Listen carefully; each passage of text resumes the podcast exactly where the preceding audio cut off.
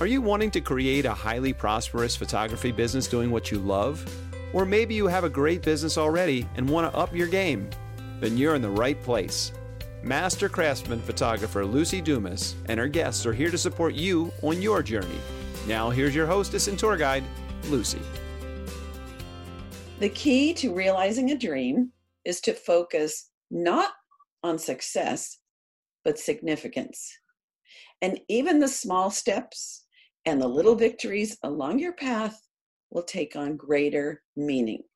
And this is a quote by my girl, Oprah Winfrey. so, hey, listeners, I want to thank you for tuning in and for helping make this show popular in 38 countries, believe it or not, and over 8,000 downloads in just six months. And I am grateful and thrilled that you have been showing up and listening.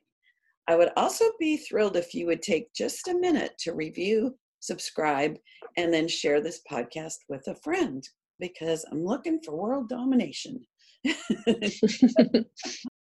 Today's interview with Anne Ruthmann is going to be really fun for me because she's someone I have not met before. So, just like you, I get to make a new friend and learn from her zone of genius right along with you. So, here's a little bit about Anne. She has been a multi passionate entrepreneur, which includes success as a full time professional photographer and several other endeavors. 2004 is when she started her photography career. She's a creative business consultant, and her TED Talk is called What Would You Attempt? She also has a book called Pricing Workbook for Creatives. This helps people figure out how to package their talents so that they can have a profitable business doing what they love. She believes that if more people follow their passions and do what they love for a living, the world will be a happier and more peaceful place to live.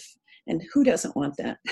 So welcome. Yeah. so welcome anne and thank you so so much for being on the profitable photographer thank you so much and thank you for hosting this and doing all the work that goes into this it is no small endeavor and i really admire you for it thank you well it's one of those things just like anything that creatives discover that i was born to do and I tried to say no to it, but it just kept chasing me. So, as it does, as it does. uh, so, so I listened to your TED Talk, which is amazing. And I learned that you've had a very interesting and are continuing to have an interesting journey in the creative career field.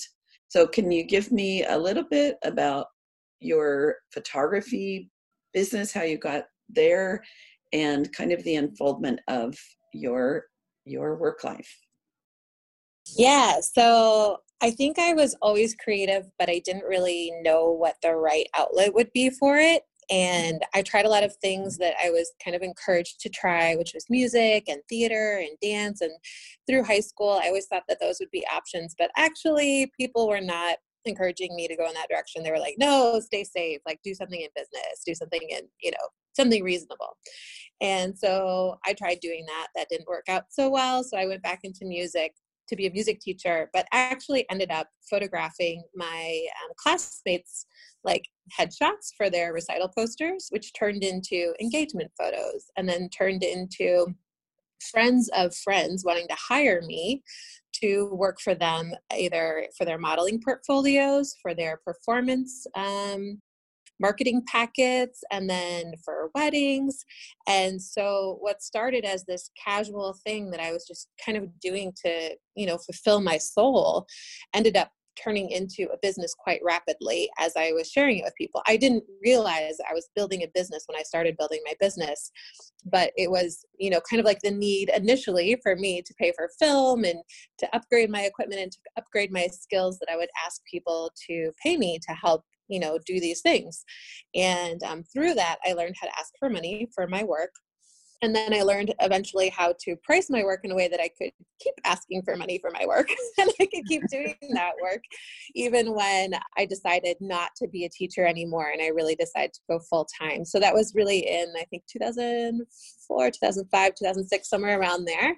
Mm-hmm. And then I had the challenge of needing to learn how to kind of move my business from place to place. My husband was developing his career as a musician and an educator in um, universities. So his career kind of took us on a little trip of learning how to live and operate and run a business in a few different states. So I went from Michigan to Indiana to Massachusetts to New York City. And in that time, my business actually changed each step of the way. Every state brought on a new set of challenges, a new set of clients, a new market of people who had different purchasing decisions, different values about how they valued photography.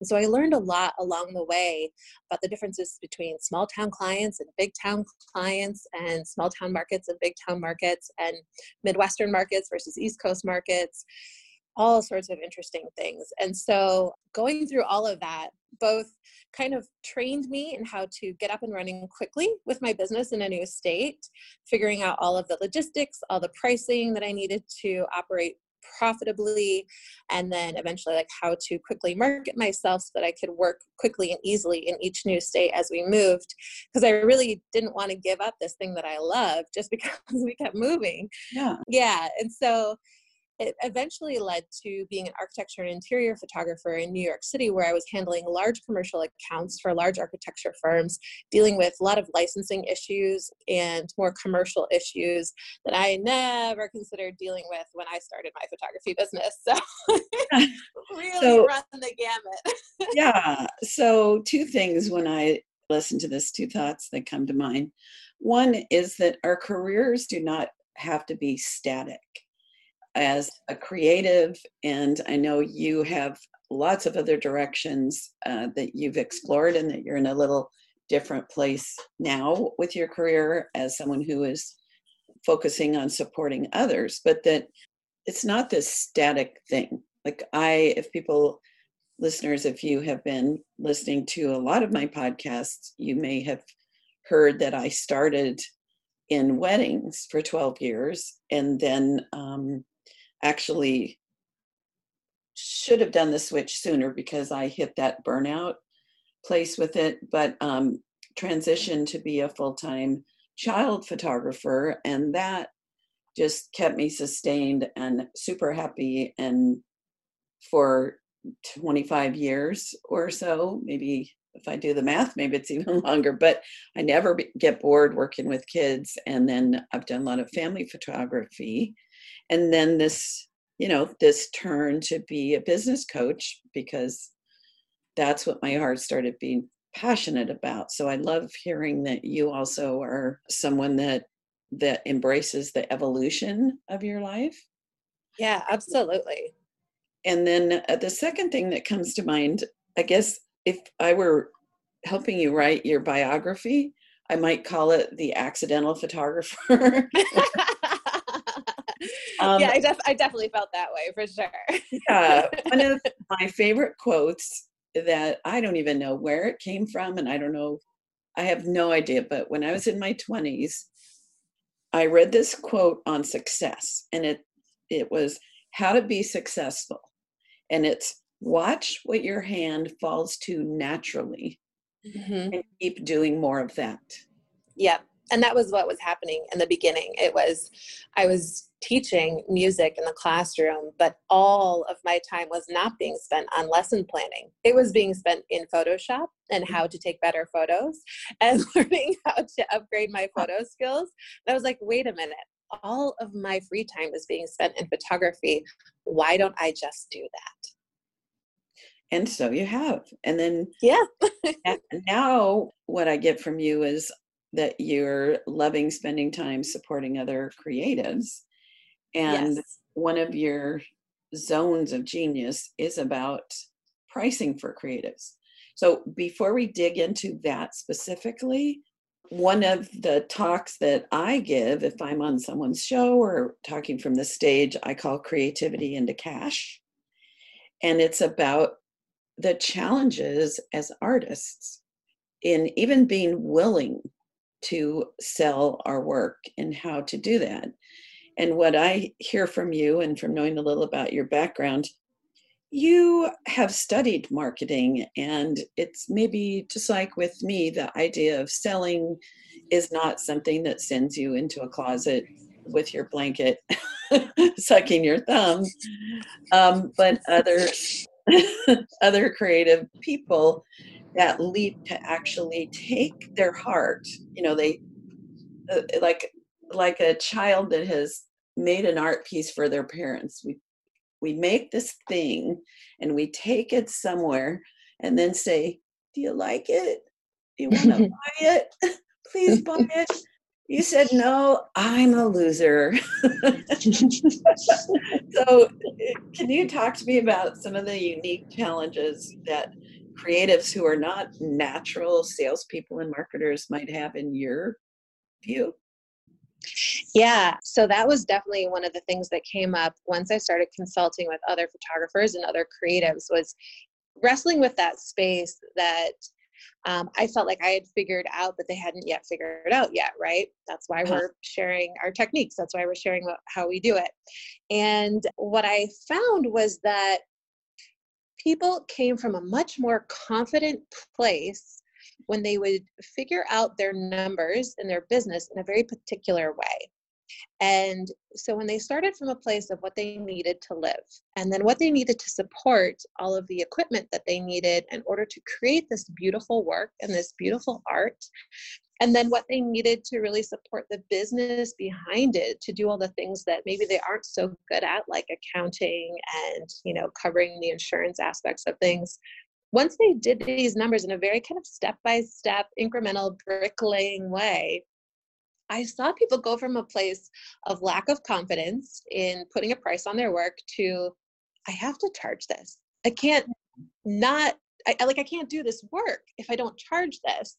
Or I will only be doing it as a hobby and always paying out of my own pocket to create. But if I really want to keep doing this and really want to do this seriously, then I, I have to charge this because once they started doing the numbers in a very kind of like concrete, systematic way, it was like building that brick wall of confidence that suddenly you know they couldn't take less because it would mean they actually wouldn't be able to produce the work in the future if they took less. So that was when i was like okay people are getting it. They're getting confident about it. I need to put this in a book. Yeah. so did you say a brick wall of confidence? Yeah because yeah. it's it's kind of like building this structure of everything that really has to be factored into that number. It's it's then no longer about any of the emotional stuff. It's it no longer becomes about whether i'm good enough or not. It becomes about well it doesn't even matter if i'm good enough or not. This is just what it needs to be. Once people did that it, it was kind of removed the whole emotional element behind the numbers and really built the confidence in just like structure so I think that's so interesting because when I'm teaching sales, which, and if you don't know this, selling is my superpower. Um, awesome. Three to seven, eight wall portraits or more per portrait client is my average, and I hold the world's record at my photo lab for the most wall portraits per client. Awesome. Um, so the core of my teaching is about don't let them get in their head about sizes and numbers. Stay with the emotion, emotion, emotion, emotion. So, what I'm hearing is in this very tender space that we're in as artists, stepping away from emotion and going to the the left brain activity, which is looking at the practicality, looking at if you're spending your time doing this instead of working for the man, mm-hmm. you need to get paid and and that it helps to detach from that very tender feeling of here's my stuff. Do you love it? Do you want to give me money for it? That it's just like i'm going to do this. I got to get paid. So that that's very very exciting and interesting to me that we just step over the emotional part uh, for a time get practical and that what you're seeing with the people you work with is that then it it helps them make that shift. Yeah and it's interesting because i do see selling as an emotive experience and as an emotional connecting experience.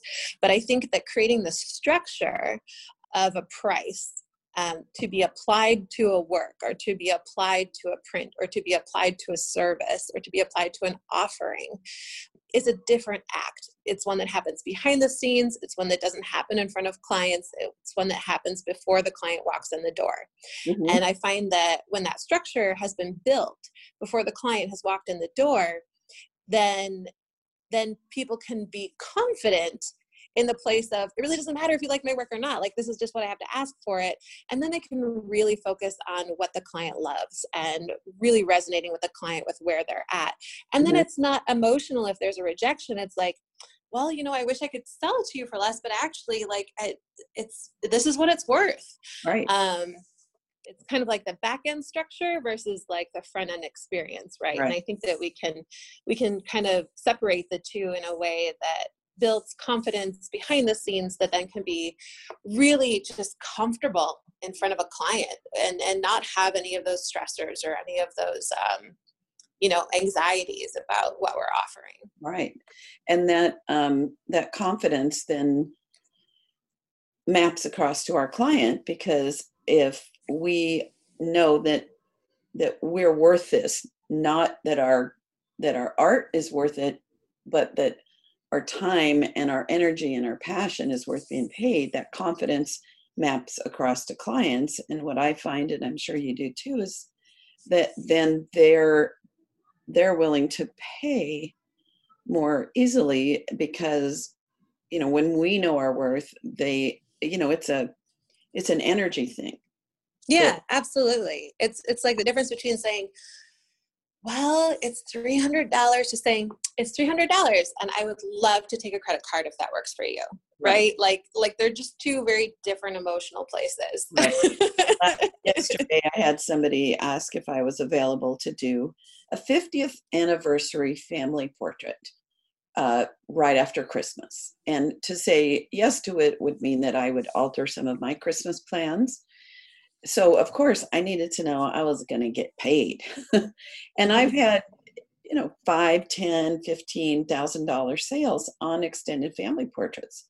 Those to me are the most lucrative in the you know in the portrait world done right. Mm-hmm.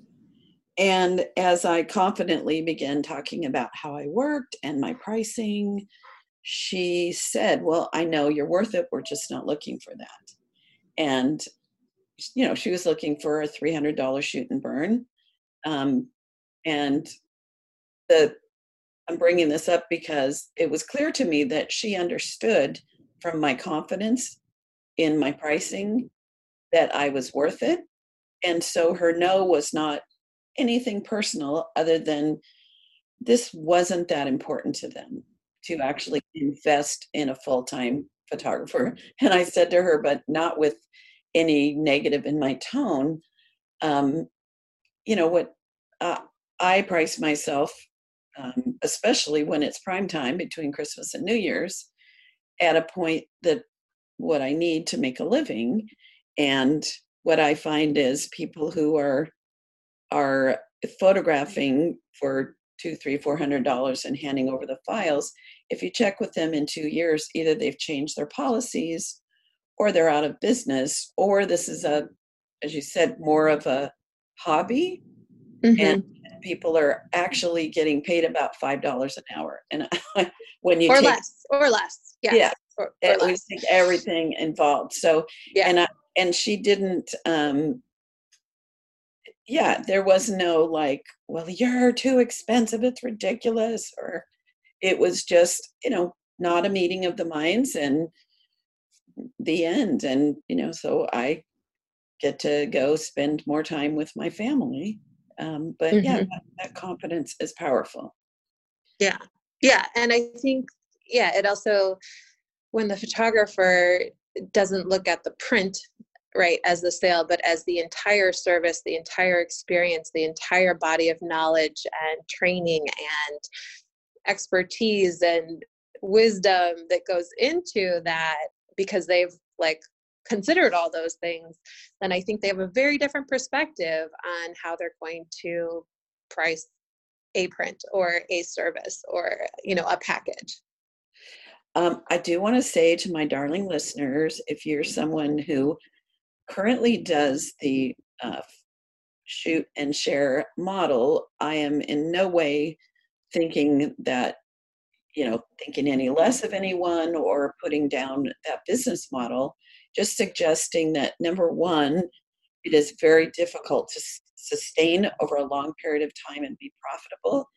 And number two, to me, you're missing out on the most fun part and the most encouraging part, which is to sit with clients and see them laugh and cry and you know their face light up with joy and then pick what they love and give you money for it.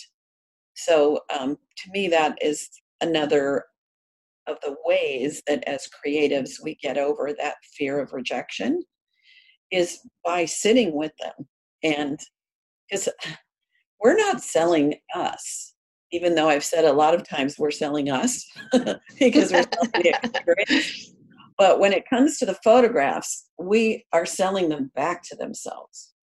We they love them because they love their family or they love their child or if you're doing architecture and it's for an architect, the architect loves the you know the designs they did. So that's we're kind of cheaters in a way as photographers because we're selling people their own creations and their own um, you know what makes their heart light up every day so, yeah and I, and I do think it is it can be a little different in different spaces um, in terms of like also in terms of like what clients want and value paying for versus what they don't. Like selling in a portrait space can be a little different than selling in an event space can be a little different than selling in a commercial space. And i think um, you know whenever we're operating in any of those spaces we have to look at what is really best practice in that space and certainly in the portrait space like you know sitting down with a client going through the emotional experience of sharing the images is a very valuable experience for the client and also having that hand holding um, in that space of sharing just that beautiful work with them. In the commercial space, sometimes we're not given that privilege at all. And so right. we have to operate within a model and a best practice that works in that space. And so I think that these are all different things to consider um, with regard to how we market ourselves or sell our work and how it sometimes can be different in different spaces too. So, and when you're not with someone, when you deliver the work you've done photographically, how do you grow your confidence in what you're doing and that people are liking what you do? You know, the the beyond that they paid you, um, is there something that's built in with that that gives you that, you know, that uh, satisfaction of a job well done? Um, well, I would say that they still provide feedback even if we're not there in person right like working in commercial in new york city like everybody wants to, everything yesterday like before you uh-huh. actually photographed it. Yeah. Are you done yet? And working in editorial work um, where it's like a media driven event where they actually want you to just you know send files directly to an editor's computer. Um, the feedback that you get is what they choose and what they choose to use and um, and sometimes you have to intuit you know what what choices they're making. And sometimes you can they do allow time to have conversations about things. There was actually a really great example where i was working with um, a pr agency for a university in massachusetts and they're like, okay, you know, what we're looking for out of this project is 100 images and, you know, it, we need it, you know, within an hour of the event, blah, blah, blah. I was like, all right, are you okay with me shooting JPEG? are you okay with me sending the files to you wirelessly or, you know, how are we going to work that out? Once we got everything worked out and we got everything, you know, like the, the price was right for all the work that was going to go into it and all the expertise that was into it you know, and they knew what I was going to deliver, and I knew what was going to be coming back in return. Um, the way they selected the images to put them online kind of grossly disappointed me. And so then I went back, circled back, and had a conversation with the editor, not in a negative way, you know, really just like in an open, wanting to understand how things were being chosen way. And what they told me was, oh, well, we just picked the first ones we liked. And I was like, oh man, okay, so that lets me know I cannot show you anything that is not amazing. Like I shouldn't even show mm-hmm. you the the option for a moment. I should just show you the one moment that if it's going to land on the cover somewhere is going to be beautiful. And that was a great learning experience for me because I was like, why would they pick, you know, I think we all have images at some point that we include because we think, you know, there's going to be some emotional attachment there. And then we go, oh no, they picked that one. right.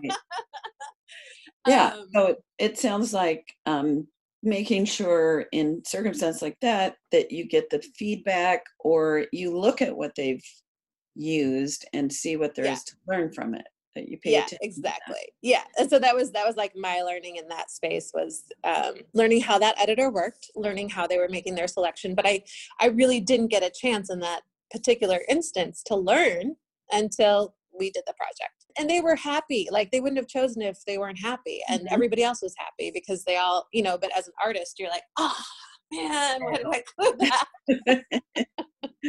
I totally get that. So yeah.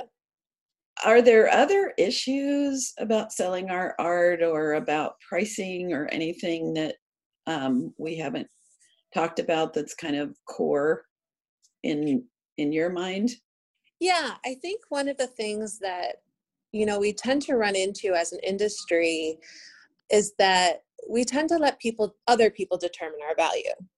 We tend to let the market determine our value and the market is actually full of a bunch of part-time people. We tend to let um, the client determine the value and the client actually has not set an appropriate budget. And so we really need to reclaim that space of our own value and I think as an industry, we've kind of lost ourselves in this. Mm. And we've kind of had a little bit of, I don't want to say misguidance with regard to how to do this, but there's there's definitely been a lot of people repeating some of the kind of 19th century business advice around, you know, price to your market, take your cost of goods, mark it up three times. Like those are industrial pricing models. Those are not and there are retail pricing models. They're not they're models that are built on making something and then manufacturing thousands of it that are distributed to thousands of distributors. They are not pricing models that are designed for creatives. And so i think that we really need to reclaim that space and that was really why i felt it was super important to write this book um, pricing workbook for creatives because I really wanted people to reclaim their value and to stop allowing other people to define it for them. Mm. Makes total sense. And I, I can't tell you how many times in Facebook groups where someone says, How should I price? And someone says, Oh, I mark up three times and five times and this times that that I'm like, no, in capital letters if I could. like, why are we perpetuating this? The only factor of a, a multiplication is with something that's an expensive product to make sure we mark up at least to me three times so that we can like a let's say a a hand oiled canvas you know where we put the glaze mm-hmm. you know it yeah. might cost you four or five hundred dollars and if you don't charge three times that and you accidentally ordered the wrong size or the wrong image or you edited and accidentally there were three hands instead of two on the base i've done that. I know it happens yep it happens but, but then when we redo it we totally eat it and we make zero. So that's the minimum markup but i always advise we start with the end in mind is yeah. how much do i need to make per year, how many clients, what do I feel I can sell people consistently in that range? Like, let's say I need to make $2,000 a client. Well, what can I, what do I want to sell them for that 2000? So we work backwards. I mean, imagine, you know, taking also cost of goods and our time and all the other things that I'm going to look forward to seeing in your book um, but yeah, that we start backwards. Um, I love watching The Profit. Do you watch the TV show called? The yeah, I've seen. Yeah, I've seen it. and there's there's so much good business information in that um, about even even with a product. there's still so much that goes into running a business that's selling, I don't know, cute socks or something mm-hmm. that is not what it costs to have that sock made. Right. So, something that came up as I was listening to you sharing just now is that there's also that challenge of receiving what we deserve and imagining um, even having a greater income for our art. And uh, I was coaching somebody recently, and I was helping her set her one year, three year, five year goals. And she could not even picture herself earning over $75,000 a year. And I can relate to that. She's like, I live simply. I I don't need a lot of money. But then when I start to think about and helped her think about what you can do when you have more resources. And it's not just about the basics, but travel. I know you love to travel. Um, saving for retirement, which comes sooner than you think. Philanthropy. I remember being in a workshop and a- asking the question why would I want to make a million dollars? I don't need a million dollars to be happy. And he said, think of all the good things you could do on the planet if you had an extra, you know, $600,000 you didn't need. So, um, yeah, I'm a big believer in in also expanding our consciousness in addition to uh, knowing what we need and the basics to sell and price ourselves. Does that make sense to you? Totally. And I think that um, one of the things that I found was that same space where people kind of like got to a number that they felt comfortable in, but then kind of weren't forecasting the future. They weren't thinking about, oh, well, actually, if I had an employee, um, I could do this or I could do that, or I could serve more people, or I could maybe even run an intern program and help more people in the industry. You know, like there are a lot of things that people weren't considering. And I think that's where coaching helps, right? Because we can help them consider all these other possibilities in their future and then see what they resonate with. They're not going to resonate with everything, but maybe there is something in that space that when they think forward five years, 10 years, two years, three years, however much time it is, if they think about you know what would you know maybe they want to have a team member. Maybe they really like working with other people but the structure they have in the moment isn't going to provide that. So then they need to create a plan for that. So actually in like the third part of the pricing workbook one of the things i do is i attach profit to growth because we really can't grow if we don't have the profit to grow. And so I have learned that when I work with creatives, it's easier for them to consider the additional profit they need when they attach it to something that they desire to have in the future. And so I incorporated that into the structure um, near the end of the book that really helps people kind of like go into that space of like, well, maybe you want a beautiful, bright studio that you feel so, you know, like so inspired in and that you want your clients to feel so amazing in. You know maybe you want to have a makeup artist on call. Maybe you want to have you know you want to landscape an entire um, property. Like there's so many beautiful things that you can do when you have the cushion and the room and the profit to do so. Right. And having those if we're living in that place of service which i think that photographers for the most part that is the place that we're sitting in is that of service. It gives us the ability to serve more people in a bigger way to bring out our best when we're not like worrying about money is an energetic drag. Yeah. So yes. when we're um, when we have a level of abundance where we can just relax and know that this flow is continuing think about the emotional, energetic, and creative freedom we have. And even um, so, years ago, there was a, a lull where there was no work for me for about three months. And luckily, I had a nice cushion. Um, so in 1999, 98, 99, there was a mini recession and I did not have any new work coming in. And at the time, I was kind of a lazy marketer and I knew it would come back around. So I had time on my hands and I had enough resources and savings. I knew I'd be fine. So I looked for a project that would help children. And I ended up doing a calendar two years in a row working with San Diego County Adoption and um, getting kids homes. So having the financial resources to take some time away from my business and do heart work is for me you know specifically something that happened because i created a financial flow that Yeah. you know gave me that freedom so the moral of the story is more money is good it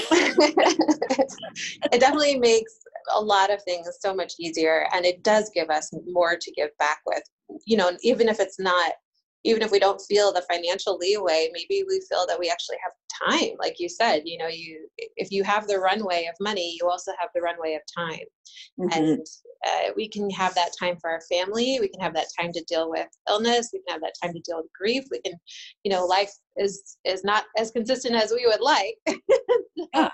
It's nice to have the cushion to have you know time for life to happen as well right stuff stuff happens and so hey anne yeah this has been so much fun thank you so much for the invitation I love your easy laugh and um, nice back and forth conversation. And I feel edified. That's a good fancy word from our conversation. And like I have made a new friend. And so I just want to thank you so, so much for being on this show. So, how do people get in touch with you if they want to send you a comment or if people want to hire you to speak or any other goodness uh, that is Anne Ruthmann. ah thank you um, they can just email me that's probably the simplest way info info at anneruthmann.com a-n-n-e r-u-t-h-m-a-n-n And I want to apologize for not pronouncing your name right.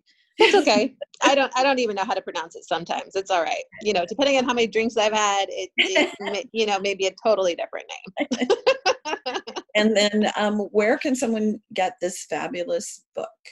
Um, the pricing workbook for creatives is available on Amazon. I would highly recommend the paperback over the Kindle um, because the research shows us that um, doing the work by hand on paper actually creates better results. And so there's a great paperback version available on Amazon. And I'm going to include a link in the show notes that connects to my account. So if you have a chance to buy it through that, and just told me that there's a nice little way to accumulate, I don't know, a little bit of bonus for doing Yeah, a that. little a little referral gift. Yeah. Yeah. So if you didn't know about that, if you're a person that uh, recommends books to people all the time, uh, you too might be able to set up an account. What did you say it was called? Um, an affiliate account. Affiliate. Amazon account. affiliate. Yeah. Yeah.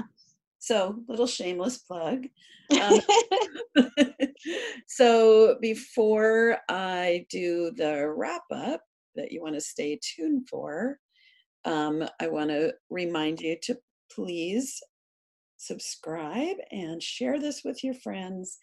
And also, if you'd like to know more about my coaching or anything, you can go to lucydumascoaching.com and just get in touch that way. And I'd love for you to join my private group.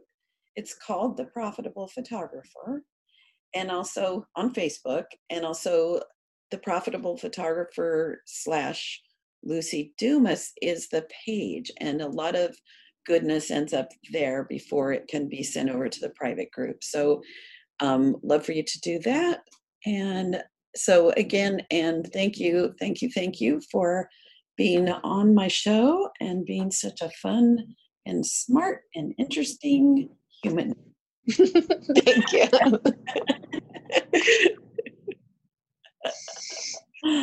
All right. Well, thanks and hope we can actually meet in the flesh sometimes, Anne. Thanks again. Thank you. Thank you so much. Mhm. Bye now. And stay tuned, listeners, for the wrap up. Well, that was fun. And um, gosh, there were so many good things. I'm trying to come up with how I could wrap that up.